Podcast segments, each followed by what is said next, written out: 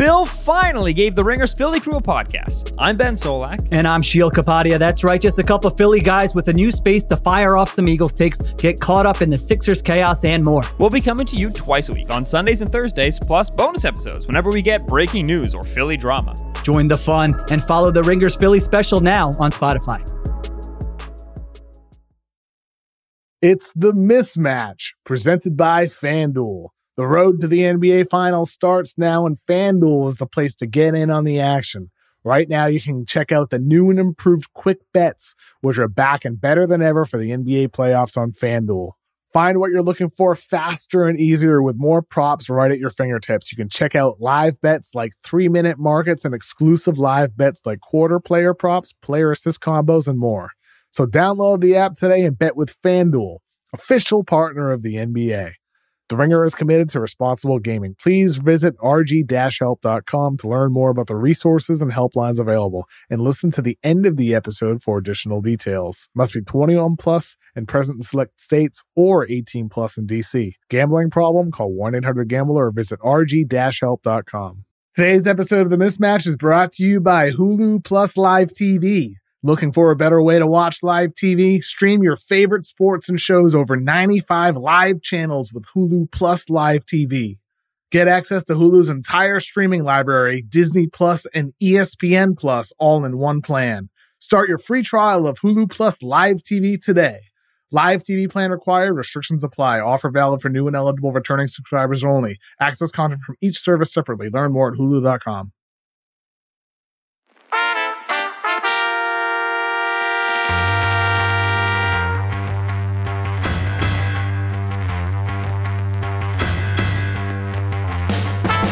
Welcome to the mismatch. I'm Chris Vernon, and joining me as he does every Tuesday from theringer.com is Kevin O'Connor, aka Kevin O'Bomber, Kevin O'Concert, Kevin O'Camera, Kevin O'Climber, Kevin O'Conflict, Kevin O'Cannabis, Kevin O'Courtside, Kevin. Verno! How are you doing on this Tuesday, Chris, after your Memphis Grizzlies defeated the uh, Brooklyn Nets last night? I did go to a basketball game last night. We will talk about that. And we now have the sample size is growing. It's still very small for all of these teeny, teams, Teeny tiny.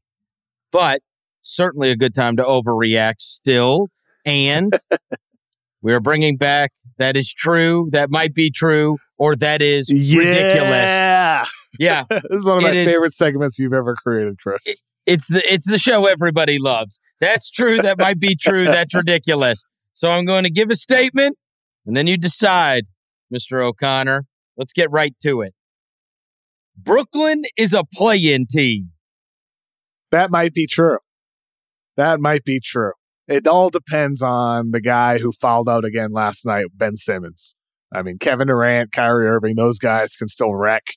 Um, ben Simmons, he was a 16, 8, and 8 guy, all defense, one of the best defensive players on the planet. And now he's six points, six assists, seven rebounds through his first three games with the Brooklyn Nets and looks like nothing that he was before on the defensive end of the floor. He's even more timid on offense, not even sniffing the paint.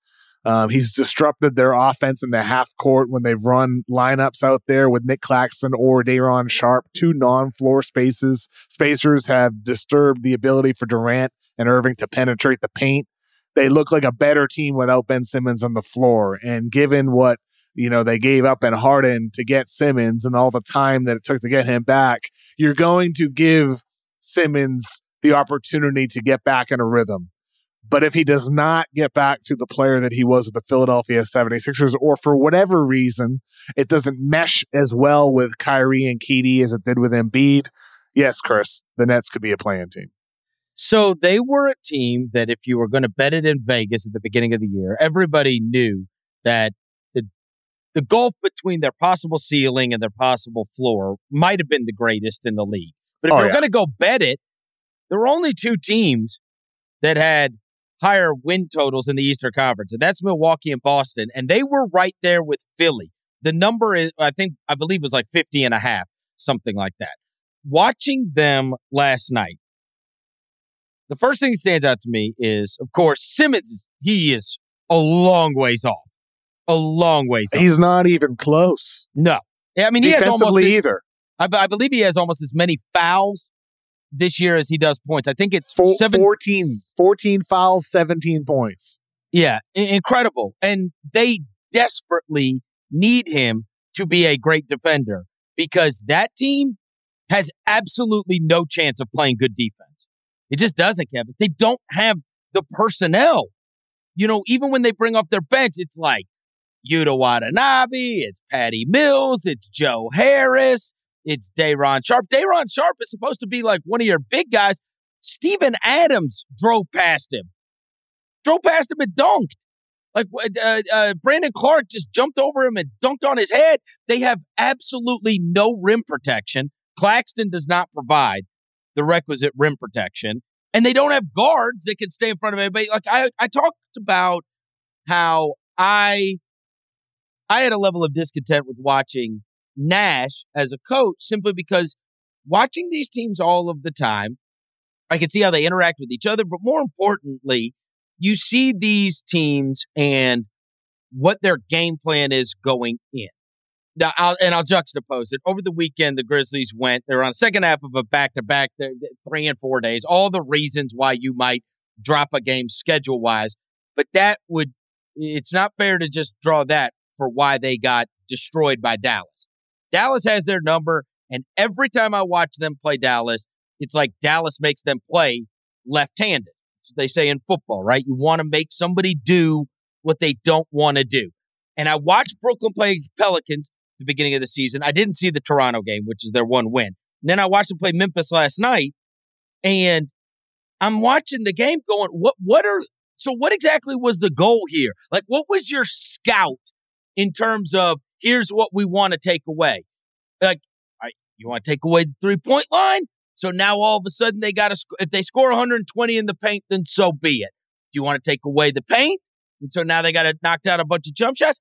They took away literally nothing. Nothing. They can't take away anything at any level.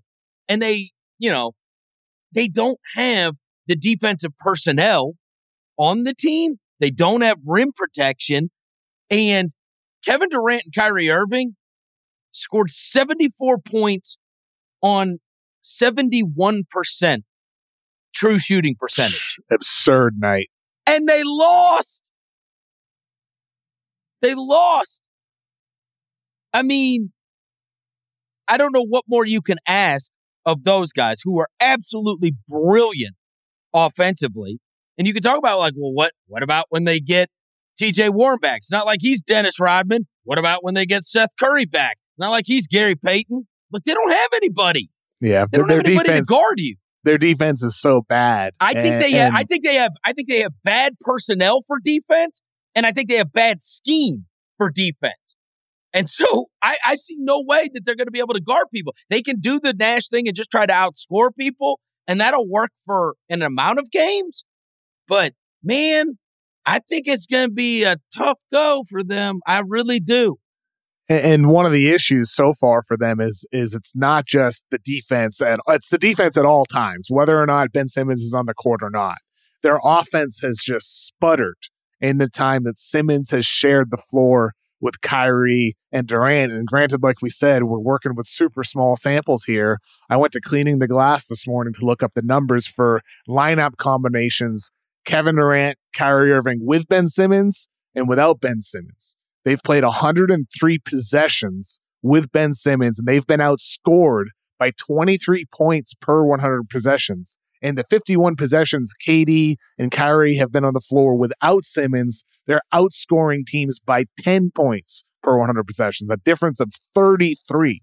So again, we're working with ti- tiny samples, but the early return so far is that you have a defense that can't defend no matter who's on the floor, and then you have an offense that's sputtering when it's running through Ben Simmons rather than through Kyrie, KD, or even Patty Mills for that matter, since he's be the guy bringing the ball up the floor more frequently when Simmons isn't out there. It's just, it's a real issue here with personnel, with Simmons not being what he once was yet, if ever, and then the Steve Nash coaching, the schemes, the game planning. It's a lot of issues here that makes you me wonder, you know, did Kevin Durant see this coming when he Yeah. made his trade demand during the summer? Well, like, can you just see, and this is the big difference from the last time that we saw Ben Simmons playing. For his faults, he could still be a devastating player because he does so many other things besides score the ball. But they don't play, they play my turn, your turn. It was like, all right, now somebody throws it to Kyrie Irving. And Kyrie Irving's breaking somebody down and hitting a crazy shot. And then Kevin Durant does it the next time. You're never seeing four and five pass possessions. And, you know, the, the game starts off. Ben Simmons brings the ball down the court. Santi Aldama, who is assigned to guard Ben Simmons. Oh, he wasn't even guarding him. He's standing, he's standing between the free throw line and the block. Oh my And, goodness. You know, with all those players that are the explosive players that can get to the basket, but you want you would rather them shoot. And whether this goes, and this is even the great ones, like LeBron for an amount of time where people would just back off of him, or Westbrook, or Wall, or Ja Morant before this year, and he started banging threes. Um, on and on and on. You can go through all kinds of players where it was like, all right, if I'm going to pick my poison, I would much rather it them just pull up for a shot. That's a bailout for me defensively. But you would give them that space. And even with Ben Simmons, the way he became very good and became an all NBA performer was he would use that space as a runway to get downhill. And now I'm either going to the basket and I'm 6'11 and I can go faster forwards than you can go backwards, or I'm kicking it out. And now the ball's in motion, swing, swing, open three. He was always in the league lead of setting up three pointers. He was great at that. But he doesn't even go to the basket anymore. So if you're not going to penetrate, like you can't set up the kick out. It's just like he's he stands around, he sets a screen for somebody, and then he goes down to the dunker spot. It's like I don't even. uh, So look, he looks like a shell of himself. I also think they're using him poorly. You know, this They should be running more high pick and roll with Kyrie Irving with Simmons as a screener. They did it with KD in their first game, and, and and Simmons got this great short roll opportunity, pass, kick out to the corner three. That that's what they got to do more of. But they're not running enough pick and roll. It's too much dribble handoff action. It's it's it's kind of it's ugly at this point. And and how much of that is on Nash? How much of that is on Simmons with his unwillingness to set on ball screens?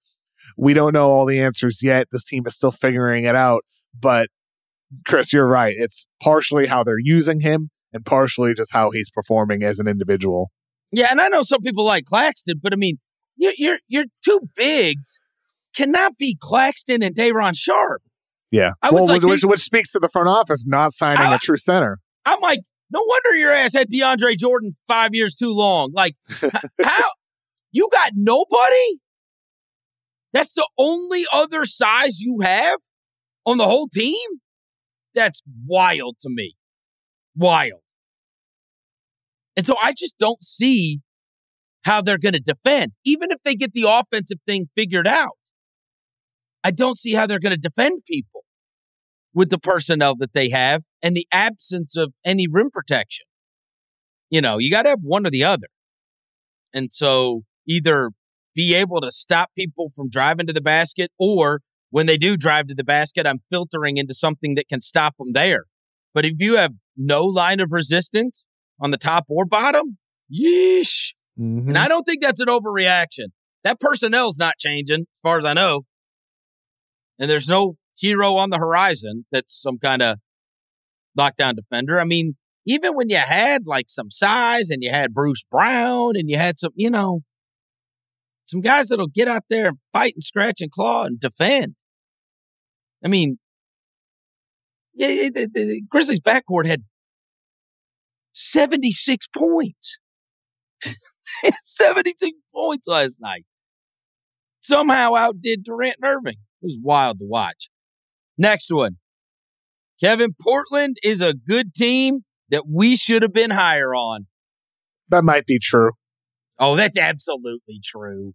Come on. Come on. They're clearly better. Yeah, they're clearly better. Yes. Good, but like well, I guess I guess my question is good team, do you mean top 6 seed in the West or top 10 in the I mean, West? we Like weren't playing- talking about them as a top 16 We were not. No. in the, in the, in, the we, West. we were ta- we were talking about them in the play-in conversation. and towards the bottom of it, maybe. Yes, better than expected. Yes, and, and, and but we were talking a lot of if it went the wrong way. Here's what could and, happen. And Here's also, happen. we were talking about if Damian Lillard doesn't look like Damian Lillard. He, he sure oh my hell, god, he sure as hell looks like Damian Lillard. yo, he sure does. he looks like the best player in the league. Yeah, and Anfernee Simons, the game he had last night against Denver. I mean, scoring from everywhere on the court, but also some of the passes he made. Anfernee Simons made some really slick passes off the dribble. One to a, a corner three point shooter, just so smooth off the dribble after attacking the basket. And then another one, uh, if I remember correctly, I think it was in a pick and roll where, you know, through a, a tight window, passed the ball to a cutter at the rim. I mean, that dude, that dude was always a bucket. I mean, he's got, he's become a better bucket. He's become a better playmaker. And the dynamic between him and Damian Lillard is very reminiscent of, of Dame and CJ, except better because Simons is younger, more flashy. He can shoot more from more frequently from three at a younger age, and the passing is there too. So I mean, this Blazers team with Jerami Grant, and they don't even have Gary Payton back yet. Um, they got so Josh many, Hart, so I mean, Josh they got Hart, some guys that can so defend. many wings. Yeah, I mean, I, got, I, think I think some of I think some of the things I said about the Billups scheme during preseason were true. Um, but maybe they're just working things out at the time because this team looks effing awesome right now. They look good so far for sure. Um, they've had some big performances and just I know it was an utter collapse uh, for the Lakers over the weekend, but I, I was watching that game and it showed a lot of heart that that that Blazers team. It showed a lot of heart down the stretch. Like you still got to make the plays to have that kind of a run at the end of the game. And I was I was impressed by it. Still got Damian Lillard. And if that's the Damian Lillard you get, that's one of the top five to 10 players in the league when he's at his apex.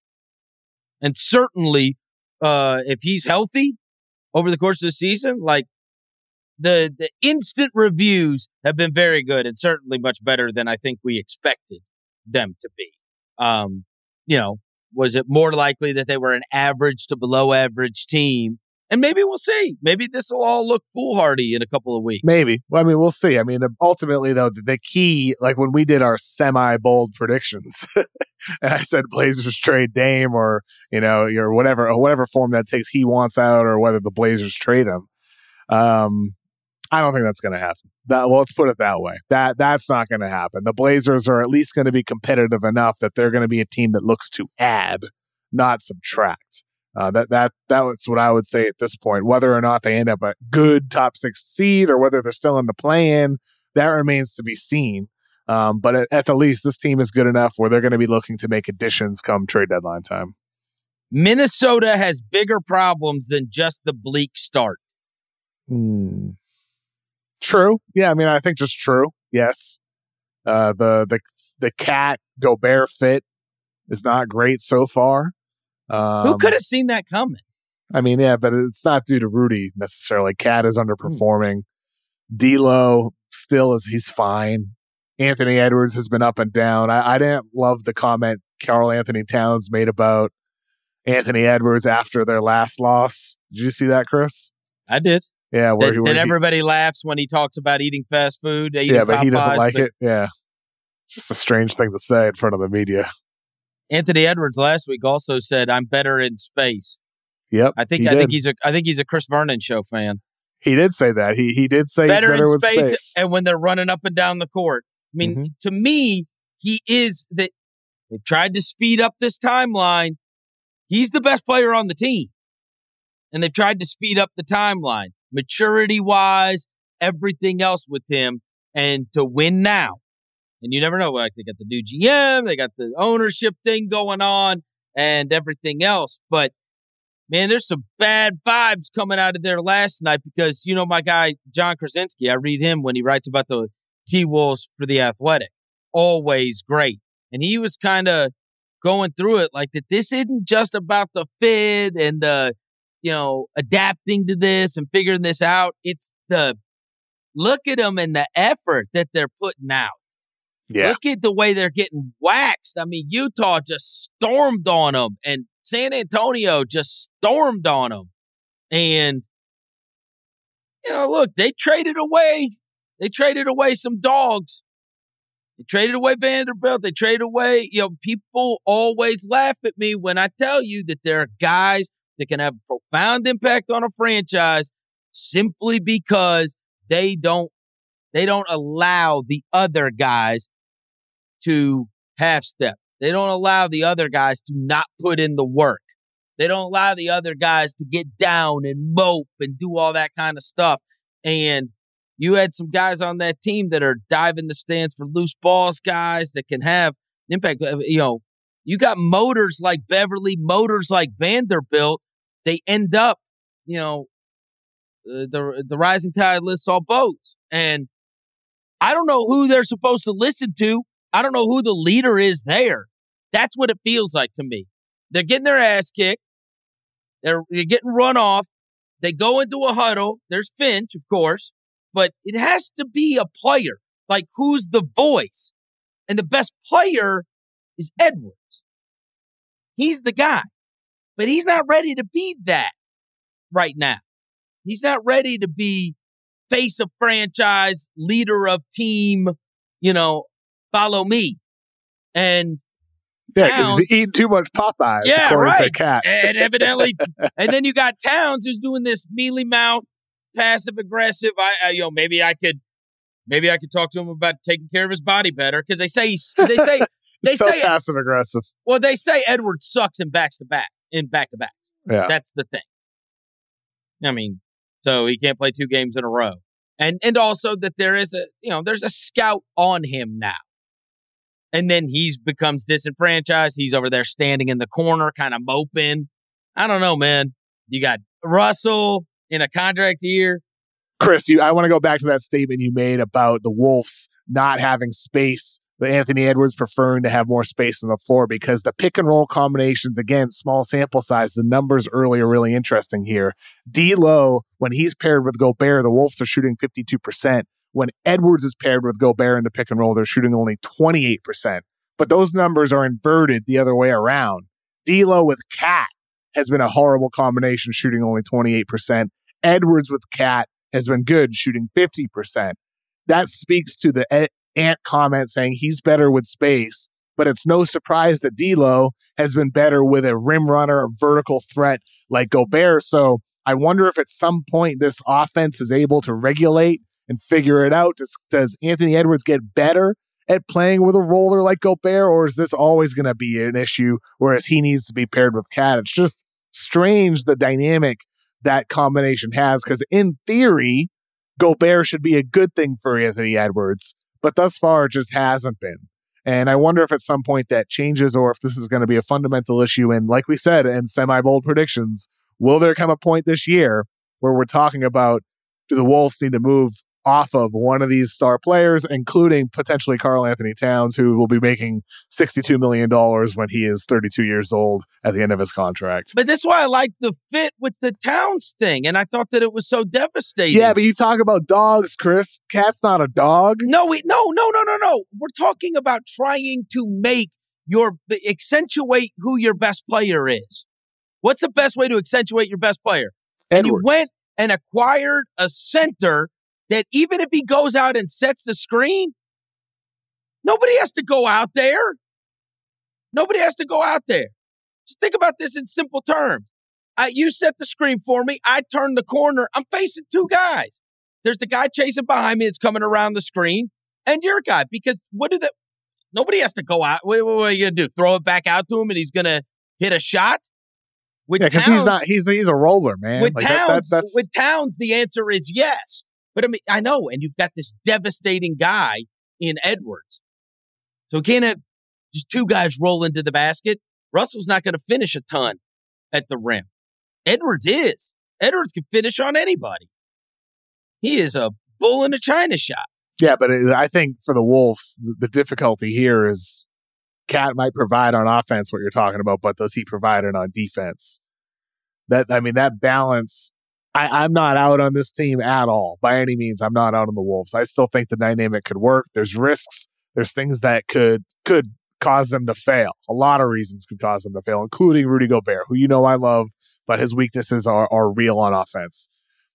but I, I do want to give Chris Finch time, who for years he was great with Jokic in Denver. He he was creative and innovative with AD and Boogie in New Orleans, and now with Gobert and Towns, it is going to be on him as the head coach and that entire staff to get it right. But also, how does Edwards evolve? How does he develop playing with a new, you know, vertical threat in Gobert? That's that's what's going to be interesting to track over the duration of the season.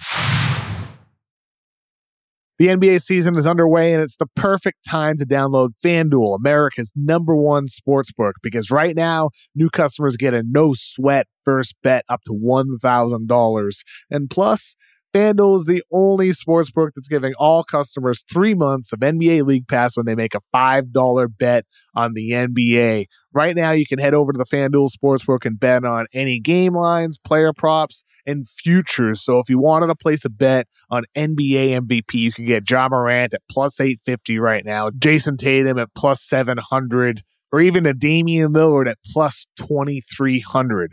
FanDuel has all your favorite bets from the money line to point spreads to player props, and you can even combine bets for a chance at a bigger payout with same game parlays. The FanDuel Sportsbook app is safe, secure, and super easy to use. So download FanDuel today and use promo code MISMATCH to get your no sweat first bet up to $1,000. Make every moment more this season with FanDuel, official sportsbook partner of the NBA. 21 plus and present in select states. First online real money wager only. Refund issued as non-withdrawable free bets that expires in 14 days. Restrictions apply. See terms at sportsbook.fanduel.com. Gambling problem in Colorado, Iowa, Michigan, New Jersey, Pennsylvania, Illinois, and Virginia. Call 1-800-GAMBLER. In Arizona, call 1-800-NEXT STEP. In Connecticut, call 1-888-789-7777. In Indiana, call 1-800-9-WITH-IT. In Kansas, call 1-800-522-4700. In Louisiana, call 1-877-770-STOP. In New York, call 1-8778-HOPE New York. In Tennessee, call Redline 1-800-889-9789. In Wyoming, call 1-800 522 4700. In West Virginia, visit 1800gambler.net. A team that has started slowly so far this year, who was the number one team in the Eastern Conference record wise last year, is the Miami Heat. Part of those struggles, maybe a lot, in some people's idea, is because of Kyle Lowry, who has started the season downright miserably. Kyle Lowry is toast. What do you think? Sure seems like it. Um, I'd might say be true. Might be true. Uh, I'd I'd say I'd say true, uh, considering it's now been basically the entire 2022 calendar year. The way he ended last season with Miami is very much the way he's performing right now, and that is. I don't crappy. like watching it. I, have always I loved Kyle Lowry. Me and I too, mean, man. He, even before the Toronto days, when he was that young up and comer with the Rockets, he was fun to watch. Then it sucks. Is it see him at is it just stage. over? Is it over? I know. It's too bad. And if it is, let's let's say that this is true. What does that mean for the Heat and what they can become this season? Do they need to make a move? Are they a rust team like after a buyout? I mean, like what what's the plan for Miami if Lowry is indeed toast? Yeah, that's interesting. Do you? I mean, it's probably not. I, they're I probably gonna. think they're be probably gonna. Westbrook. But they're to probably be gonna. Westbrook. They're probably gonna ride it out with them, right? I don't, I don't know. Like if he's toast and you have Butler and Bam and all these guys with championship expectations, you got to find another guard. Yeah. So who would that be? I think it's got to be Russ. Post buyout, after the Lakers move him to Utah, Indiana, Charlotte, whoever it might be, after the buyout, Hmm. you're the team that brings in Russ and tries to make it work.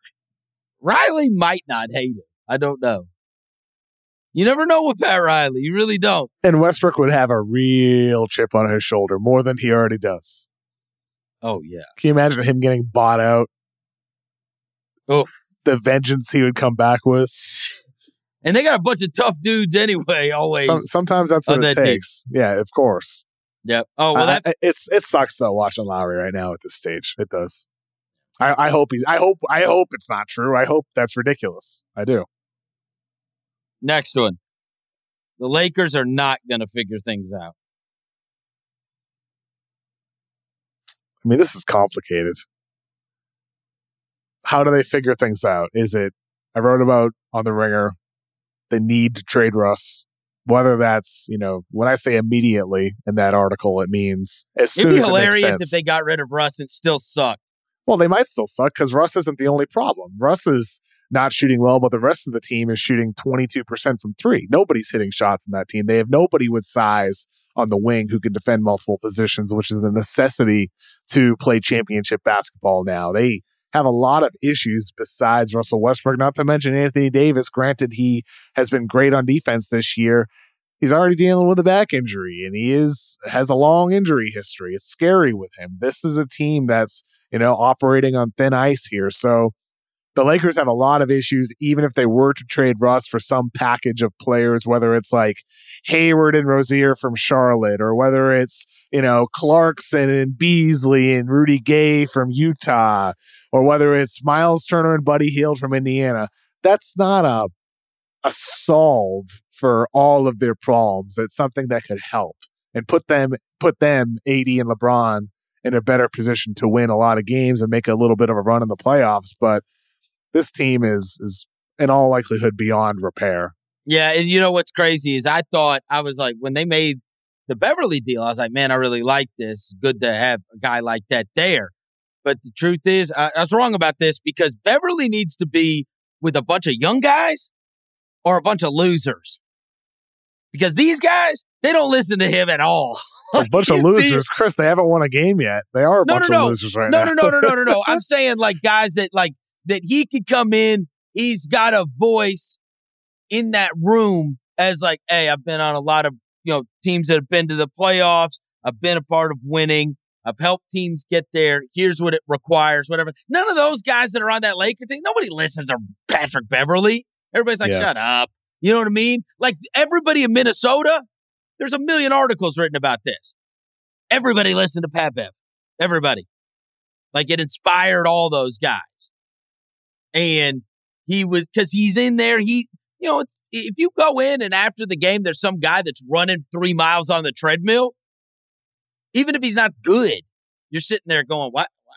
Look how hard he's working to be as good as he can possibly be." But I don't work that hard. Like nobody on the Lakers gives a shit. They they walk by and they see Patrick Beverley running on a treadmill, and they're like, "Who gives a Whatever. what idiot? Go home." You know what I mean? They're all made men. they got MVPs and stuff, right? Like uh, he goes, he needs to go to like a team with a bunch of young guys. Like he's like he's like Major Payne or something. Go, go whip a bunch of fatties into shape. Oh God, that's what he needs to go do somewhere. Was Lakers. I think, I, I think I, he's in the right spot. It's just the, everything else isn't right. No, he's not in the right spot. Nobody listens to him. I see him trying to like talk to them and rally them together. And They're all like, "Yeah, whatever." Yeah, but the, he's like the Dellavedova type that LeBron has always liked to have on his team. That's what he is. It's just ever. It's just ever, they're missing the other pieces. Russ isn't good. They don't have enough wings. They don't have enough shooters. There's a lack of space, a lack of versatility on defense. I mean, granted, they have been great statistically defensively. That is largely a testament to Anthony Davis and what he is on that end of the floor right now. But if he if misses any time, or like in the Clippers game, isn't able to defend at the level he can because he's nagged by the back injury or whether it's something else, they're they're going to fall apart, and the Pelicans are going to be smiling all the way to the draft lottery. All their body language is so bad too. Oh, the shot at the end of the game, thirty seconds left, eighteen on the shot clock when Russ jacked that oh. mid range jumper, and oh. it, LeBron threw his arms up, and he couldn't put him down. 80 like briefly put his arms up, there's a moment you could see on the Blazers bench, Greg Brown, he's like jumping up and down as Russ elevated to take the shot. Like he knew right away that this is good for us. And it was very good for them. Yeah, I don't I don't hate the idea of going two for one there. It's the guy that shot it. Yeah, I mean, sure.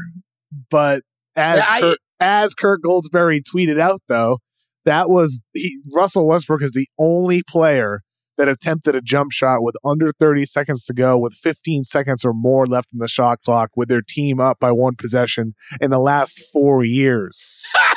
I know that's a highly specific, you know, I mean, come highly on. specific situation, it's ridiculous. but it's not, it speaks to the unusual nature of what happened there. I, I just want them to look. I want them to get rid of him so that they can stop blaming him right? I would never defend this version of Russell Westbrook. Yeah, but defended, it's fair to blame him, Chris. I, I who, he didn't. That was not the game winner. You know, LeBron had a shot. I know, I know, but I know, but it's fair to blame him f- eh, for some of their issues. He's not of course, the sole some- problem. I know, but but that is the only clip you see everywhere. I could show. I mean, I could put together a supercut of Anthony Davis hitting the side of the backboard yeah, and AD LeBron AD shooting can't air, shoot either. LeBron shooting an air ball, and like, I mean, this happens throughout these games. Like they all, you know what I mean? And yet, it's the play you're going to see is the like, reason like they. said, By the way- the, the, the rest of the team besides Russ is shooting twenty two percent from three. Right. And by it's the way, everybody. Jerami Grant, as far as I know, he wasn't being guarded by Russ when he drove straight at their asses and finished at the rim. Both of them. Both of them. And yet the clip you're going to see everywhere is a Russ missed jumper. They're still up one. Jerami Grant comes down and just bodies both of them. Nobody, but nobody, nobody cares about them. You know what I'm saying? Well, That's why I'm but- but- saying get rid of Russ. He can't be your scapegoat anymore. Vogel was the scapegoat last year. This year it's going to be Russ. Like, just get rid of him. The, the truth is, is it's Pelinka, which is why Lakers fans were so pissed off that he got Yeah. the extension. Yeah. And Jeanie Buss said on Rich Eisen show how, you know, she gave the extension to Pelinka because, you know, wanted organizational stability after he hired Darvin Ham. So I get that to an extent.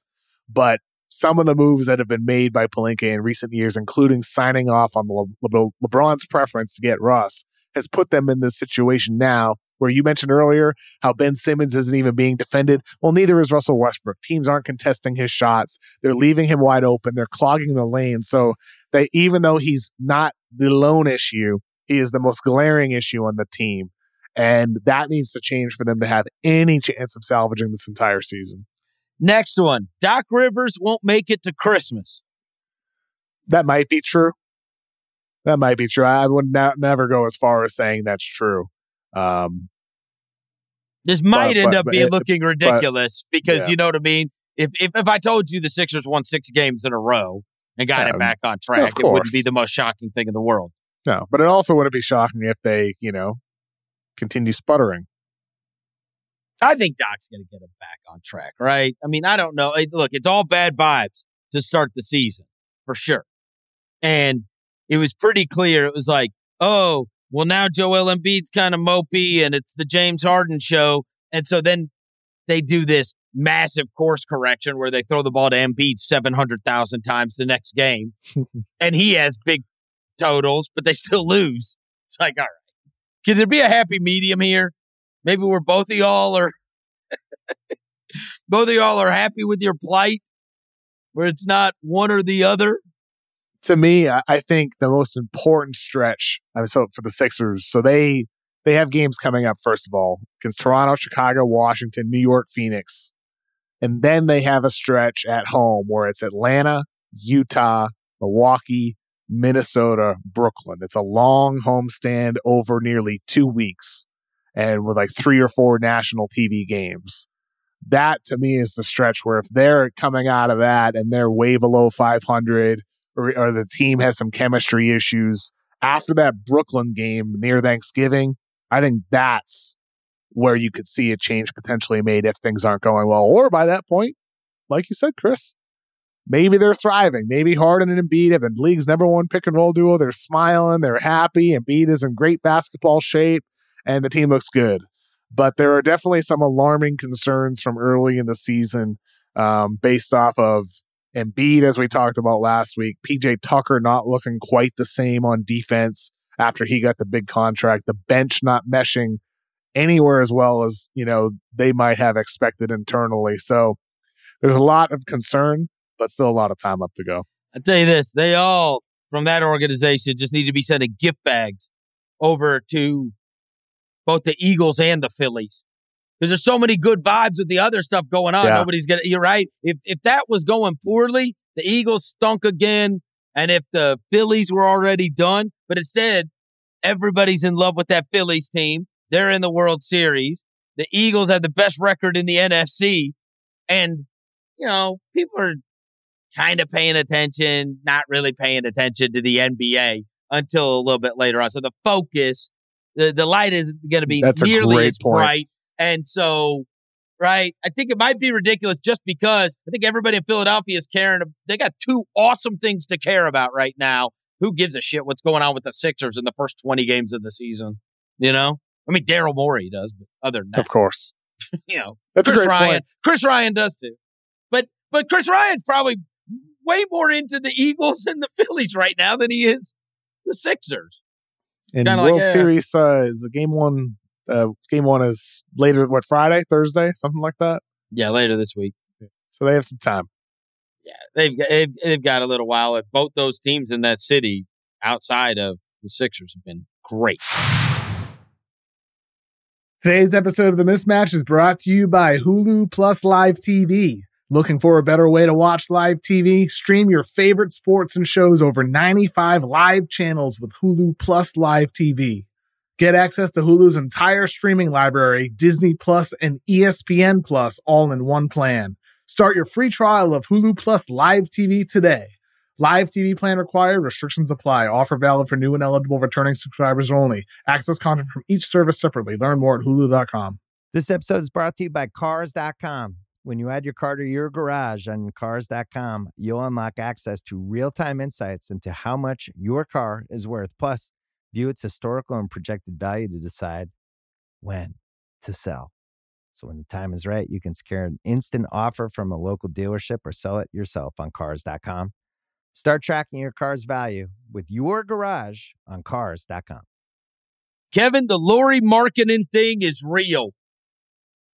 Do we both owe Lauri Markkanen an apology? Yeah, I apologize for giving the Bulls an F plus for drafting him on draft night. it took a long time to get here, but And I hated it. I hated him after summer league, and then he popped off for that rat team he played for with Chicago. And every day they were tweeting me, "Lauri Markkanen, you were wrong. You were wrong." And then he went back to being lame again, and now he's awesome. He's had some awesome moments for sure. Yeah. He was cooking everybody on the Pelicans the other night. He looks so good off the dribble, and he's not even shooting the ball from three at the level that he can. He's only 24% from three right now, still putting up big numbers because of what he's doing, attacking the basket, the diversity of the role that Will Hardy, the new Jazz head coach, has him in, where he's running some pick and roll as the ball handler. He's screening and rolling and operating out of the short roll, finishing at the rim, playmaking, bringing the ball up the court himself, attacking off of closeouts. Like he, like list list offensive responsibilities. Markkanen is doing all of them for the Jazz right now, and yet he's still not shooting the ball at the level from three that he he can and has in the past. So I think for Utah, with the role they have him in, I'm buying. I'd say that's true, and um, you know, good for them that Danny Ainge landed a a, a guy that didn't even have the the he wasn't even the key piece in the return for Donovan Mitchell, uh, but he's looking like it. And le- and let me apologize to the Jazz. They are infinitely more watchable than what I would have expected. Um, young Bull. I mean, it got. I watched the end of that Pelicans game when they beat the Pelicans the other day. Jordan night. Clarkson going off. Kelly Olynyk with the Oh, game Kelly winner. Oh It's my just a god. It's just a bunch of like grinder guys. Wa- Walker Kessler and Jared Vanderbilt grinders Oh. interior players. Yeah. Yeah, and obviously my old buddy Mike Conley's there, and like I didn't hate watching them. I really didn't. I, I, I wonder I wonder at what point though does do the Utah Jazz say this is uh this is a little too much winning. too much. we we got we got to make a move with Jordan Clarkson and Malik Beasley, Mike Conley, some of these guys that are contributing, Rudy Gay contributing to their victories right now. Because at some point, man, if you if Utah keeps winning, granted they just lost Monday night to the to the Rockets, but if they keep winning, man, I wonder if there comes a point where they got to pull the plug and play more of these young guys and trade them. Of course it will, but this is the best possible scenario. Start the season playing hard, putting up numbers, looking like guys that can contribute, and now all of a sudden you got guys of real value.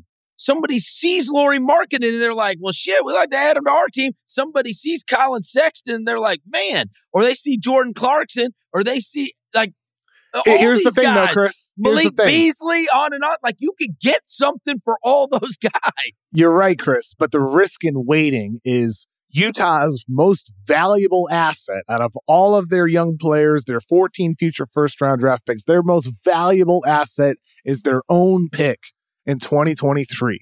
And with each day that goes by where value could theoretically be gained for some of those veterans with the potential for a return from another team, you're losing value with your most valuable asset in the organization. That that's the risk yeah, for but the it's here. still just like a 14% chance now. It's not the same as it used to be. It's You're, not. you're right. You're right, Chris. Like it's whether 14%, it's 2%. You really just need Chris, want to be Chris, the You're right. You're 100 percent right. But 14 percent is more than nine percent with the six bet odds. I get it, but you just It need- is more. It is, but again, it's not worth And when know, you and when you already have 14 future first round draft picks, like whether you get a you know a top three protected or whether you get an unprotected for Jordan Clarkson or whatever it might be, or if you get a, a potential late first instead of two seconds, it's that's a marginal difference too. Just like you're saying with the draft odds, 14 percent to nine percent, but there is hard quantifiable value in that pick, whereas there's theoretical value in some of those future picks that you may or may not get for some of your valuable assets. So I think that is something worth considering when it comes to the timing of when these moves might end up happening for the Jazz because their most valuable asset is their own in 2023. I, I don't think you're going to have to worry about them losing a boatload of games. It's just the first four or five of the season so far, right? Will Hart Will Hardy has those guys playing though. I'll tell Yeah. you that. They they they're clicking, man. Every guy is in a role that makes sense. They're playing together. They're playing hard. I mean, like it's not just Lauri Markkanen that looks good either. It, it's like Yeah. we mentioned Kessler and Vanderbilt in passing. Like they have a lot of talent that's performing at a high level right now. What I mentioned watching that Pelicans game, and I saw Zion Williamson's out for their game tonight. Herb Jones is out I for their game so tonight. guys. Uh, Ingram's got the concussion too. My goodness, man! I mean, within Knocked the first week, w- within the first week of the season, Dude, I was so looking forward to watching Zion move. I know it. And well, one of the things that I did find interesting is Zion went out of that game after the spill. Ingram was out of that game, and you saw them throw in a bunch of these like role guys. That's when they actually made their comeback. They were getting drilled by Utah, and they made their comeback. They had like Alvarado in there, Trey Murphy was in there, um, Herb was in there. Like they had guys, that, and it was kind of like CJ and four role players. They were pretty much doing it because the Yeah. other guys, the the other guys, uh, were out, and so and and Willie Green was screaming and yelling at him. That ended up being actually a highly entertaining basketball game, which I was not expecting. I figured the Pelicans would murder them, right? But that Utah team, man, you don't want to see them on the schedule right now. They've been Mhm. they've been they've been making uh, fans leave the arena disappointed for sure thus far. They might lose some coming up. They they got Houston again Wednesday. I mean, we'll see with that. Then they got Denver and then Memphis twice. Yep. Speaking of teams that we did not expect to make other teams' fans leave the arena disappointed, the San Antonio Spurs. The San Antonio Spurs have started and winning some games. The San Antonio Spurs have play in potential. It might be true.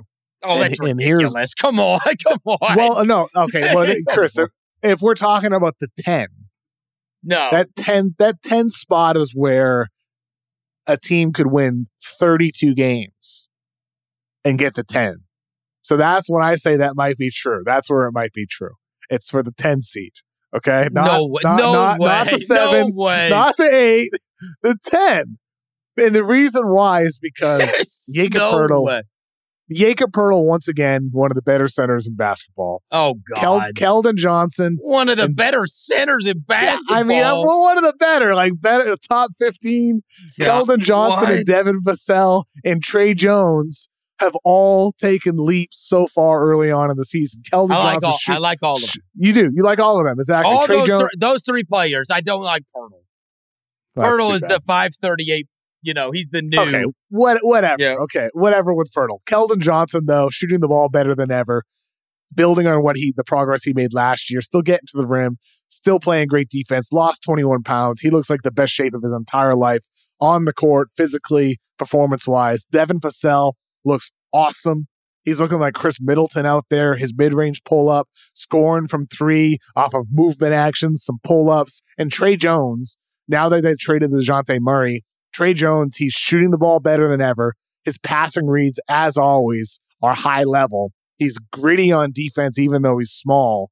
So this is a team that with these guys, and then you have the upside plays like a Jeremy Sochan starting. You know, he's not great yet, but the energy he brings, the rebounding, the coast to coast stuff, at the least, the Spurs are fun. At the least. And if these guys continue maintaining play, maybe, maybe Stop it. Popovich gets them in in the 10 seed conversation. Maybe.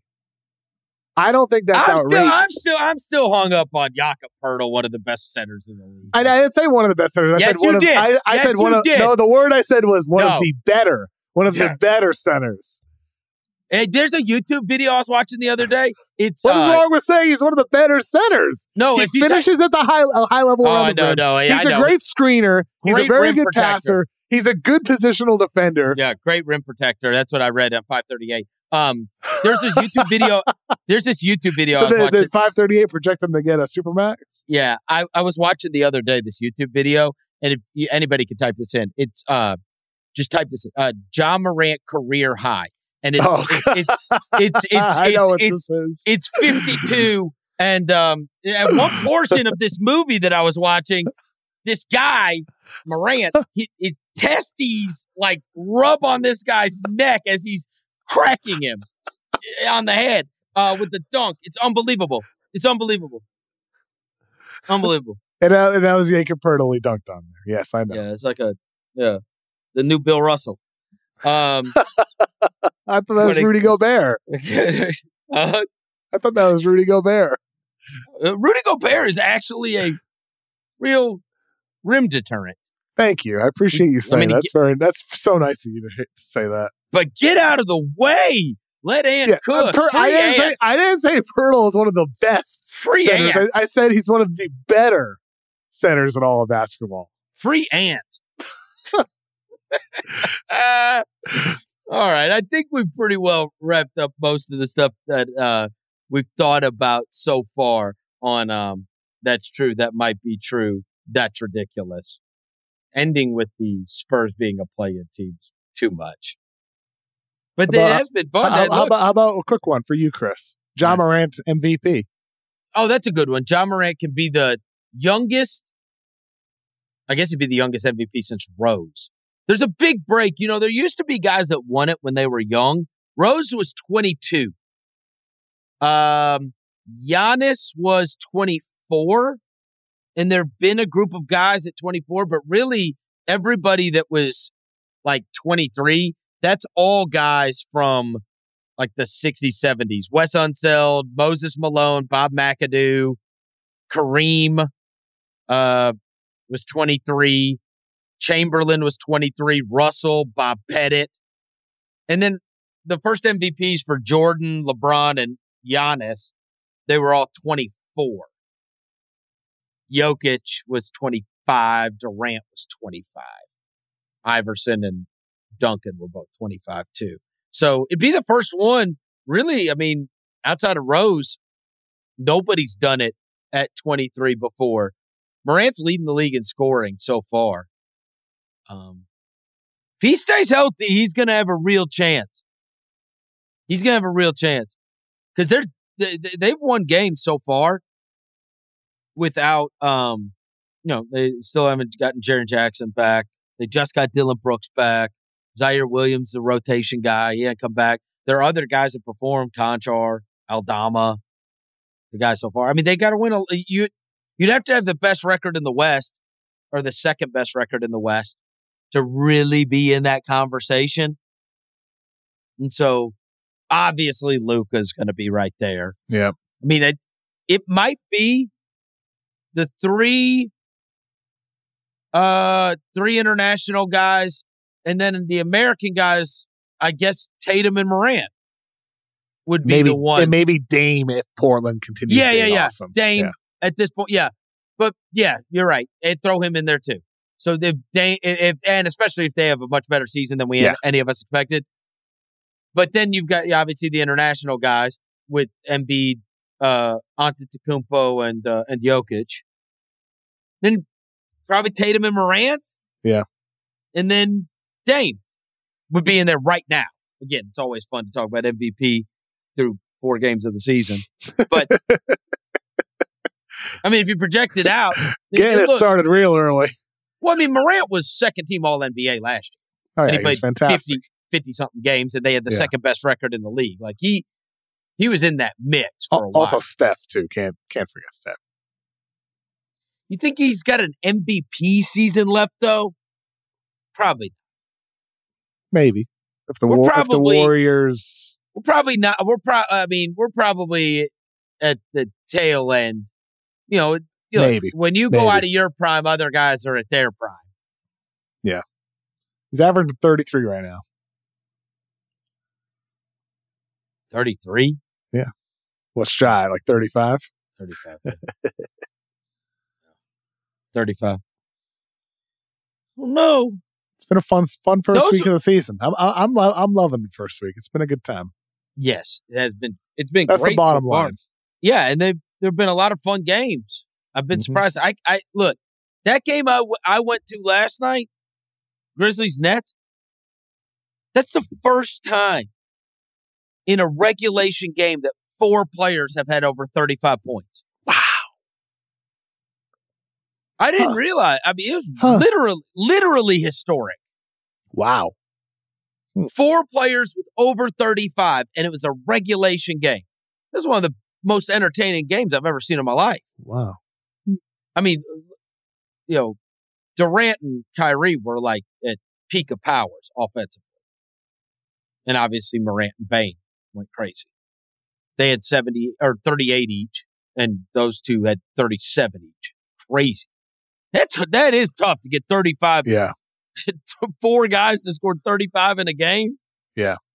Yeah. Anyway, it's been great. The beginning of the season's been really fun uh, so far. I've enjoyed watching these rookies and these teams for the first time. Thank you to our executive producer, Jessica Lopez, as always. Kevin, I will talk to you on Friday. I'm looking forward to it. Have a good week, everybody.